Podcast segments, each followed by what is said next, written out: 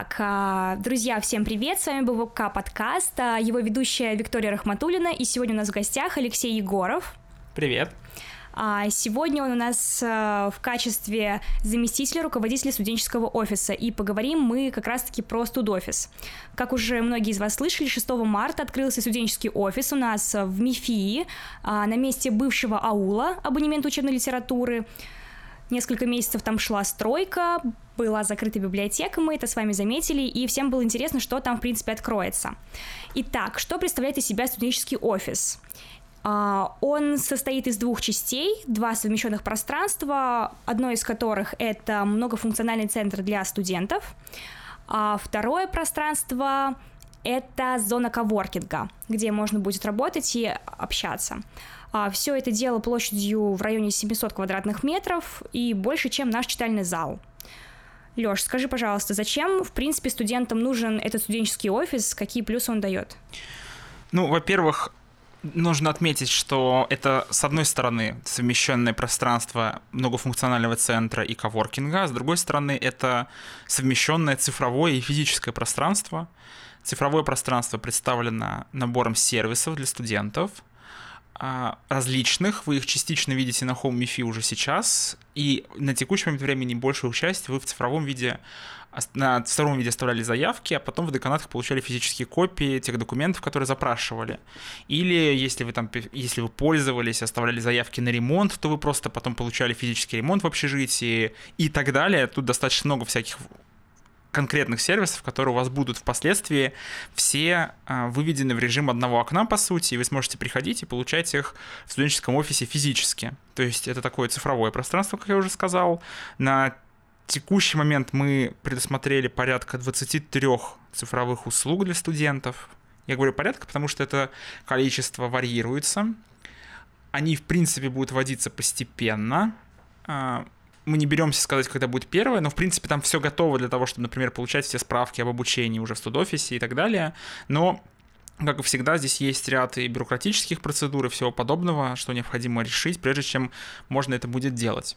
Значит, и с другой стороны, это совмещение цифрового с физическим пространством, не только с пространством как точкой доступа к цифровому, но и пространством, в котором, в принципе, приятно их интересно находиться. Таких пространств до этого в МИФИ не было, вы можете там свободно работать.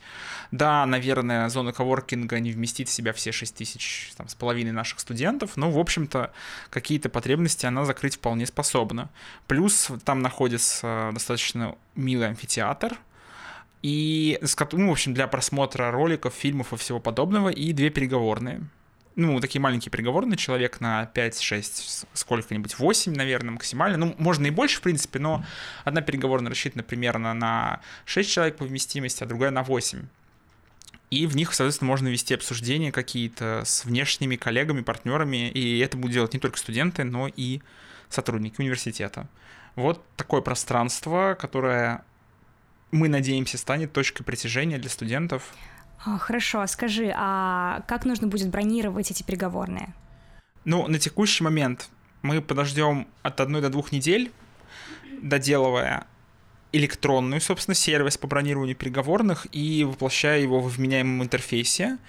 И, собственно, можно будет через Home MiFi просто бронировать переговорную. И Home MiFi есть и у сотрудников, и у студентов. Это ну, одна одинаковая среда, соответственно, люди, все, кто хотят, смогут это делать. И если ему приходит accept, то есть подтверждение, и она не занята, то есть и так далее, то, пожалуйста, используйте это.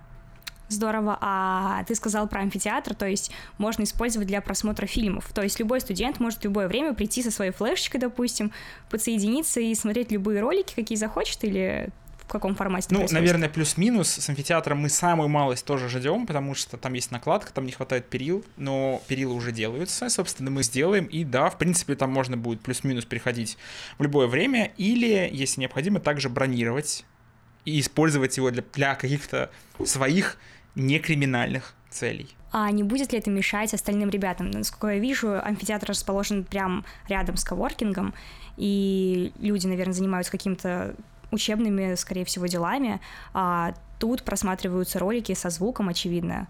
Не будет ли это как-то накладываться? Да, в принципе, такие накладки возможны. Естественно, они будут решаться в пользу тех, кто занимается в коворкинге, но важно понимать, что коворкинг по умолчанию шумное пространство.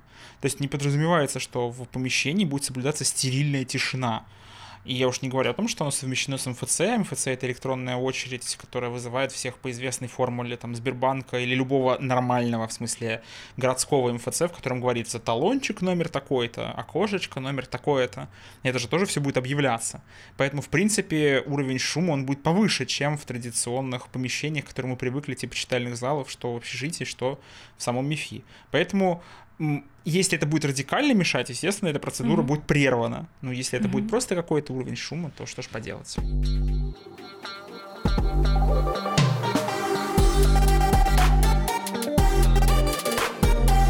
Хорошо, по поводу МФЦ еще.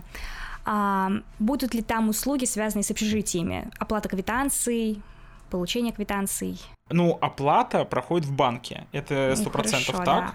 А все, что связано с переселением и так далее, да, мы рассчитываем все это выносить туда, и заключение договоров. То есть все вещи, которые бюрократически можно вынести в одно окно, мы попробуем вынести. Но у этого есть свои сложности, связанные с регистрацией, например, в паспортном столе, прописка и так далее. То есть не все вещи, которые мы хотели бы вообще вынести, это вынести возможно, потому что на это есть э, другие ограничения городские, региональные и федеральные.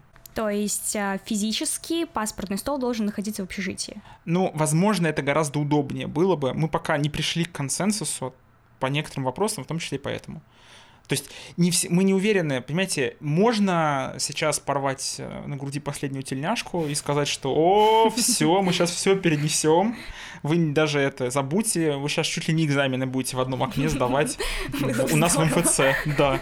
Все приходите, и там, не знаю, вместо принимающего внезапно Сандаков. Вы такой, о, да. Или вам справку. Да, пройдите во второе окошечко, там вас ждет Сандаков, что-то в этом духе. Но, естественно, это будет некоторым роде бессмысленно. Мы посмотрим, что реально оптимальнее и разумнее. Вот, например, я себе представляю угу. ситуацию с проходом с вещами на территории МИФИ вновь заселяющихся студентов. И у нас тут такая огромная очередь, и баулы, я не знаю, и вообще как будто создается ощущение, что цыганский табор прибыл в сентябре, и вот это все, знаете, вся парковка такая в вещах. Ну, наверное, это не самое разумное решение будет. Но мы подумаем. Хорошо. А, значит ли это, раз у нас все бюрократические вопросы будут решаться в этом МФЦ, значит ли это, что учебные отделы в главном корпусе на третьем этаже или там на втором этаже, в принципе, перестанут существовать? Нет, совершенно не значит. Учебные отделы, кроме задач по выдаче справок, решают другие задачи. А здесь просто еще важно отметить, почему этот перенос в принципе возможен. Потому что все справки и принципиального типа документы, которые можно стандартизовать, генерируются в электронном виде автоматически, в электронном виде. То есть и значительное количество работы, там, условно, 5 лет, 10 лет тратили люди в учебных отделах на то, чтобы эти справки делать физически. Вы берете бланк, впечатываете туда что-то еще, что-то и так далее. Это занимало время. Сейчас это не занимает времени, и логично это вынести в, ну, в одну точку, потому mm-hmm. что это стандартная вещь. А у учебных отделов остаются их профильные задачи по обеспечению учебного процесса, которые на себя студенческий офис не берет там, не собираем ведомости, не проставляем оценки, не следим за успеваемостью впрямую. В смысле так, что ой, а у нас там Вася Пупкин, он что-нибудь, не знаю, и не выдаем допуски, к слову. Поэтому у них есть свои задачи, которые они решают. Угу. Как и секретариаты тоже. Поверьте, а, работая с учебными отделами и работая в учебном отделе, по сути, я прекрасно понимаю объем задач, который перед ними стоит, и это только к лучшему и наоборот, у них освободятся ресурсы, в том числе временные, чтобы лучше решать задачи, связанные с учебным процессом. Ну, мы, естественно, так предполагаем. Хорошо. А кто будет работать в этом МФЦ? А, ну, собственно, если вы обращали внимание, то руководитель проекта Владимир Кислов набирал сотрудников в своих соцсетях. Да, в смысле, такое случается, мы используем свои соцсети для набора людей. И Собственно, мы рассчитываем на два типа людей. Кто-то, кто на full тайм работает и обеспечивает ну, ряд вещей, связанных с необходимостью присутствовать постоянно, и, собственно, мы рассчитываем, что там будут студенты, которые заинтересованы в, в том, чтобы вкладывать свою энергию и внимание в университет. Ну, собственно, так обычно и есть, если вы обратите внимание на многие учебные отделы, там так как бы все устроено. Есть люди, которые там находятся постоянно, есть помогающие им студенты, Ну, естественно, за зарплату. То есть это не так, mm-hmm. что вы бесплатно волонтерите, там, не знаю, по 20 часов в неделю. Нет, это все, естественно, оплачивается. А еще такой вопрос. А сколько сейчас уже набран, набрано сотрудников и когда начнет МФЦ, в принципе, функционировать? Ну, сколько сейчас набрано сотрудников, это не принципиально. Основной вопрос функционирования МФЦ состоит в просто принятии определенных бюрократических процедур и их утверждения в университете, чтобы все понимали, как они работают. Мы будем постепенно вводить услугу за услугой а, по мере готовности, в том числе и университета. То есть сам студофис работает как коворкинг сразу. С, угу. ну, мы уже работали в пятницу. Это, кстати, очень забавно, потому что очень много, очень много слухов наполняло пространство, ну, в смысле, мифии такого типа, что вот они сейчас откроют офис и закроют его под ключ, и уйдут. Я и, тоже такие слышала. Да, и будут стоять это помещение, но зато прикольно открытое Лихачеву и так далее. Нет, он уже работает. Единственное, что мы его запускаем тоже постепенно, и, в принципе, мы рассчитываем, что оно будет работать с 10 до 21, но пока что оно будет работать с 10 до 18, ориентировочно неделю или две. Просто достаточно много вещей, которые нужно устаканить, решить ряд технических вопросов, и, собственно, как коворкинг будет и до 9 вечера работать, а МФЦ с каждой новой услугой мы просто будем это объявлять, и все, они будут переноситься туда, и вы будете уже туда ходить, в том числе и за справками. То есть вы же и сейчас оказываете справки об обучении через Home MIFI. Просто идти вам необходимо в ваш учебный отдел. Там будет написано, а, все, теперь идите, получайте в МФЦ идите, получайте там талончик в электронной очереди, вставайте и получайте вашу справку. Да, к слову, вот как раз сказал про Лихачева, забыла сказать, что 6 марта на открытие приходил а, генеральный директор госкорпорации Росатом Лихачев Алексей Евгеньевич, и также он оставил свое послание на одной из стен коворкинга, которое вы можете заметить, это послание всем мифистам от Росатом, это очень мило. Также мы записали обращение Лихачева, в аудиоформате, и совсем скоро оно выйдет в группе «Будь в курсе». Скорее, возможно, уже вышло. Обязательно послушайте. Хорошо. А, так. Скажи, Лёш, а какие еще будут улучшения в, в принципе, в студофисе в ближайшее время? Ну, здесь есть два вектора, которые мы реализуем точнее три. Первый, понятный, это вот цифровых услуг, их запуск и так далее. Мы его уже подробно обсудили. Второй вектор — это расширение студофиса. У него есть два последовательных, две очереди строительства, условно. Ну, там капитальное строительство, у меня привычка, там ремонт как бы делается. А, первая очередь вы увидите, это МФЦ и коворкинг. Вторая очередь — это конференц-зал на 150 человек. Это переговорка еще одна, человек на 20-25, то есть покрупнее. И это то, что называется бэк-офисом, то есть места для работы физические людей, потому что пока что и, точнее так, если вы обращали внимание на МФЦ, то там как бы за окошечком, в окошечках сидят люди, но у них под, под, под этим, вместе с этим окошечком это не их рабочее место, это просто место, где человек работает. Для обеспечения работы нужен бэк-офис. Вот, собственно, он будет доделываться. Это, с этим, кстати, тоже связаны вопросы по вводу определенных услуг. То есть все, что требует реальной поддержки документального обеспечения, оно, скорее всего, будет чуть-чуть отложено. Но будет введено. Соответственно, вот это второй вектор. Достраиваем бэк-офис, переговорки и Погоди, погоди, а это все уже где расположено? Дальше просто по помещению. Вот если вы обратили внимание, у, у него есть стена, и вот дальше есть вы. Там еще есть пространство.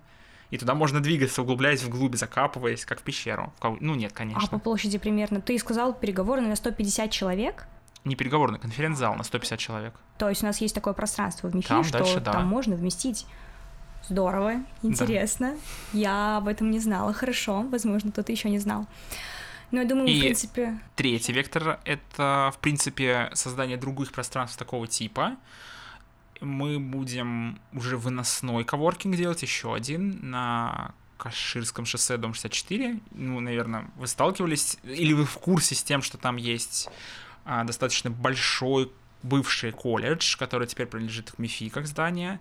И в рамках этого пространства мы будем делать еще коворкинг.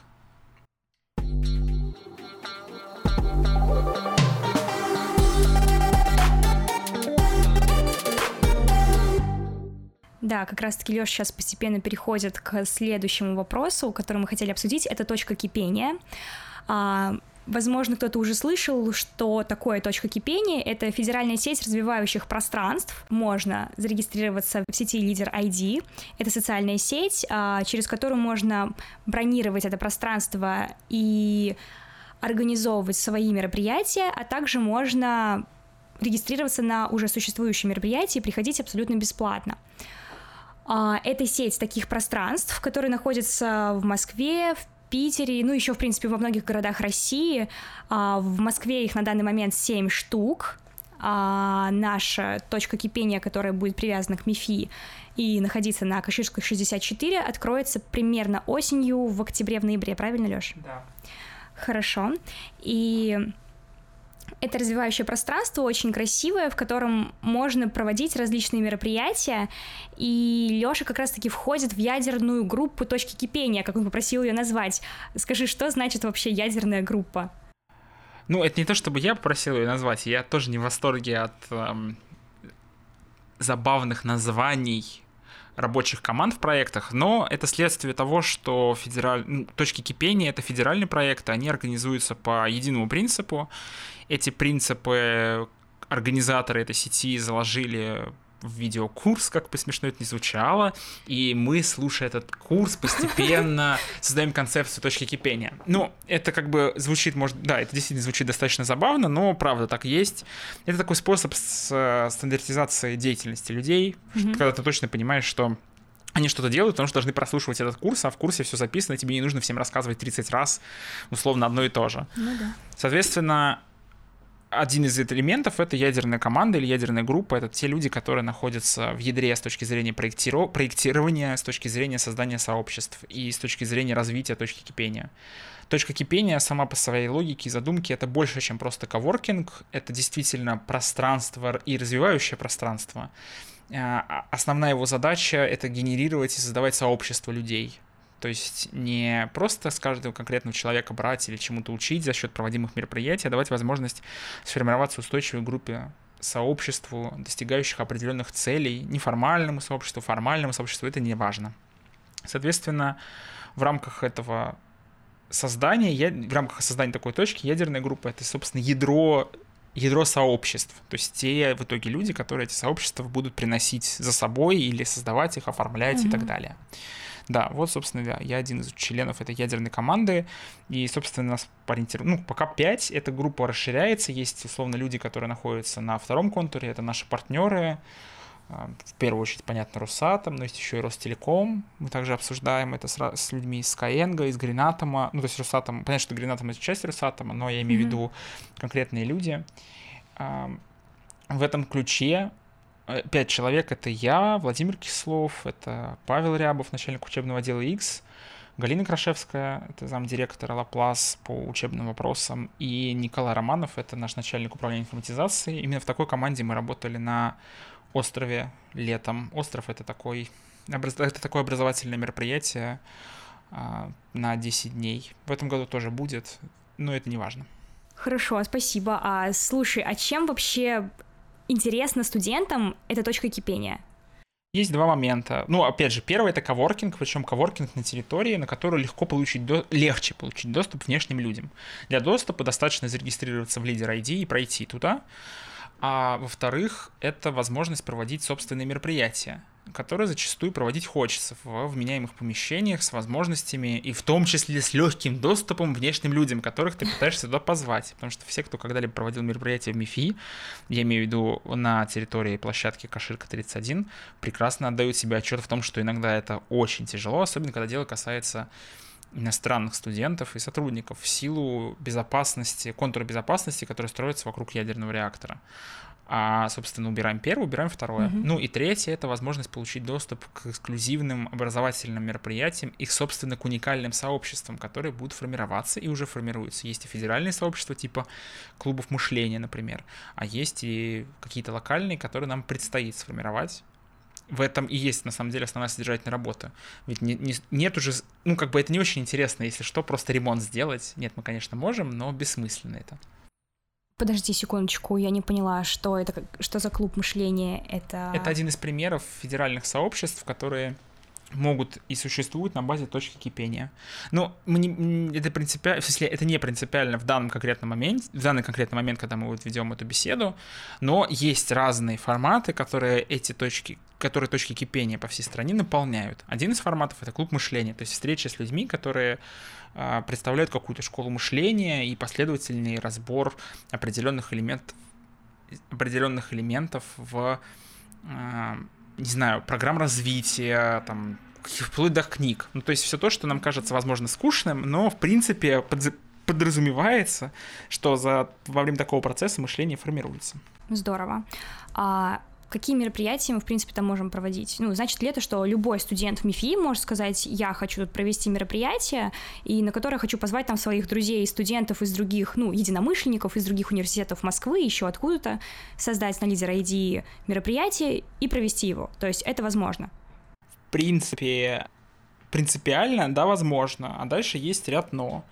В первую очередь мы ориентируемся, на текущий момент времени в нашей концепции мы ориентируемся на три типа мероприятий. Это мероприятия, связанные с атомной наукой, технологиями и их интеграцией в национальную технологическую инициативу. Второе — это информационная безопасность и, соответственно, мероприятия с IT, то есть через точку доступа как информационная безопасность. И третье — это медицинские, мероприятия медицинской тематики, а, Почему? Потому что эти три области, в которых МИФИ, на которые МИФИ делает ставку стратегическую. Но, естественно, можно проводить и мероприятия любой другой тематики. Главное, чтобы они были соразмерны университету, не были политическими и не несли в себе ничего нецензурного скажем так, этика, вот эта норма морали и так далее не нарушались. Угу. Соразмерно университету. То есть, если студент захочет провести ну, небольшое такое, скажем, внутричковое мероприятие даже для студентов МИФИ просто на базе точки купи- кипения он не сможет, потому Нет, что это несоразмерно? Мы не против, можно проводить. Единственное, ну, уточнение имеется в виду, что на самом деле даже городские сообщества могут проводить, но это должно каким-то образом вложиться в ту тематику, вообще в деятельность университета как-то. А не так, что, ну, знаете, а сегодня мы здесь устроим танцевальный бал, просто, вы знаете, я пришел с улицы, но мне очень хочется у вас танцевальный бал устроить. Ну, Наверное, а это будет если... немного не то. А если я пришел не с улицы, а я студент МИФИ? Это точка университетская, если помещение в итоге вам по площади подходит, то пожалуйста. И, опять же, там нету накладок и еще чего-то. Но понятно, что бывают мероприятия, которые ну никак не могут лечь в тематику, связанную с деятельностью университета. Я думаю, что совершенно бессмысленно их пытаться там сейчас придумать, просто такое бывает. Ну, хорошо, я понимаю.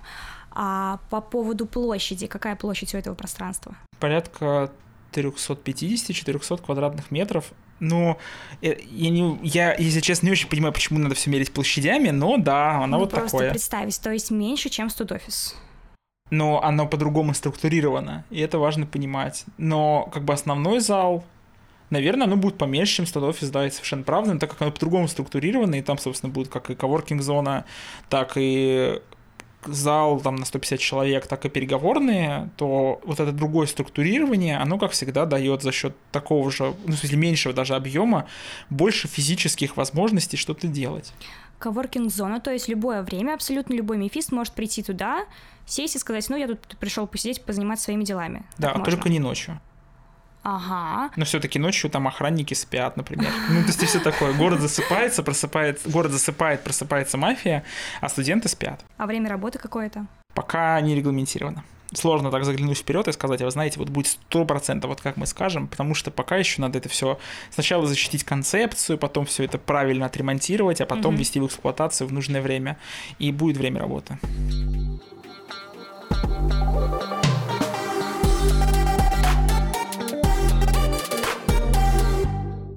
Хорошо, а чем наша точка кипения вообще отличается от остальных точек кипения в Москве? А, это университетская точка кипения, таких еще шесть, и отличия основные это тематики, которые мы предлагаем как основные. Первое — это ядерная тематика, я о них уже говорил. Второе — это информационная безопасность и IT. И третье — это медицина. А, естественно, без ложной скромности можно сказать, что ядеркой на хорошем уровне и так, чтобы предложить реально тематический план какой-то, в Москве никто не занимается, кроме МИФИ. А, медицина? Каким образом она попала в этот пул тем? На текущий момент, если мы смотрим, в принципе, на федеральную повестку, и на повестку развития мировых, нау... мировых науки и технологий, то мы обратим внимание на то, что на то, как активно развивается медицинская тематика, ну и, естественно, там, например, текущая ситуация с коронавирусом только подхлестнет ее. Все более-менее заинтересованные в своем развитии университеты в стране так или иначе пытаются в медицину выйти. И у МИФИ такая возможность есть по двум направлениям. Это в первую очередь, точнее, точкой входа является то, что называется nuclear medicine, ядерная медицина, а, соответственно, mm-hmm. это то есть все, что позволяет использовать радиоактивные фармпрепараты, радиофармпрепараты, все, что позволяет, все, что позволяет использовать, там, например, томографию и так далее, то есть специализированные вещи для лечения рака или каких-то специфических заболеваний. И через это мы получаем доступ к очень большому рынку технологий и людских ресурсов, связанных с медициной mm-hmm. в целом. А наш ИФИП там как-то связан с этим? Ну, естественно, ИФИП является организационной формой, которая вот такую стратегическую ставку университета воплощает. Как вы поймете, что в МИФИ занимаются медициной? Ну, легко, у нас есть институт, инженерно-физический институт биомедицины в данном конкретном случае. И угу. да, вы тогда понимаете, да, похоже, они серьезные ребята, они что-то там делают. Ну, в смысле, я могу достаточно подробно пытаться рассказать, что, но просто в данном конкретном диалоге это не принципиально. Хорошо, а ты можешь сказать, какие мероприятия ты видишь, ну, первыми такими проходящими в точке кипения? Во-первых, у каждой точки кипения есть мероприятие, связанное с открытием. Скорее всего, это будет большая панельная дискуссия, и после этого набор таких мероприятий чуть поменьше, связанных с включением национальной технологическую инициативу ядерных технологий или атомного технологического пакета, потому что на текущий момент времени атом тех и НТИ достаточно разрознены, а, а в дальнейшем это мероприятие, мы ориентируемся на несколько типов. Это мероприятие на развитие предпринимательской среды, университете. Это мероприятие направлено на развитие студенческого сообщества, и мероприятие научно-популярного и просто научного формата и характера. Угу, хорошо. Слушай, этой осенью у нас в МИФИ проходил Science Slam, Science Slam МИФИ. Значит ли это, что, в принципе, теперь мы сможем проводить наш Science Slam МИФИ а, уже в точке кипения? И будет ли он, в принципе, еще проходить? Я рассчитываю, что да, он будет еще проходить, и да, мы можем проводить их в точке кипения. Все зависит от конкретной задачи конкретного Science Slam. А, хорошо. А Science Slam этой весной будет в МИФИ? Я надеюсь, мы посмотрим. В смысле, это, это всегда организационный вопрос, они mm-hmm. упираются, там есть несколько конкретных вопросов, которые надо решить. Если они решатся, все будет очень скоро. И, если они решатся чуть медленнее, будет чуть побольше. Если не решатся, подальше, попозже. Если не решатся, то не будет. Подождем чуть-чуть. Хорошо, я думаю, на это, в принципе, все. У тебя есть что-нибудь что еще сказать? Нет, спасибо. Все, хорошо, спасибо большое. И это помогло нам узнать побольше о студенческом офисе и о точке кипения. До новых встреч, друзья. Пока. Пока.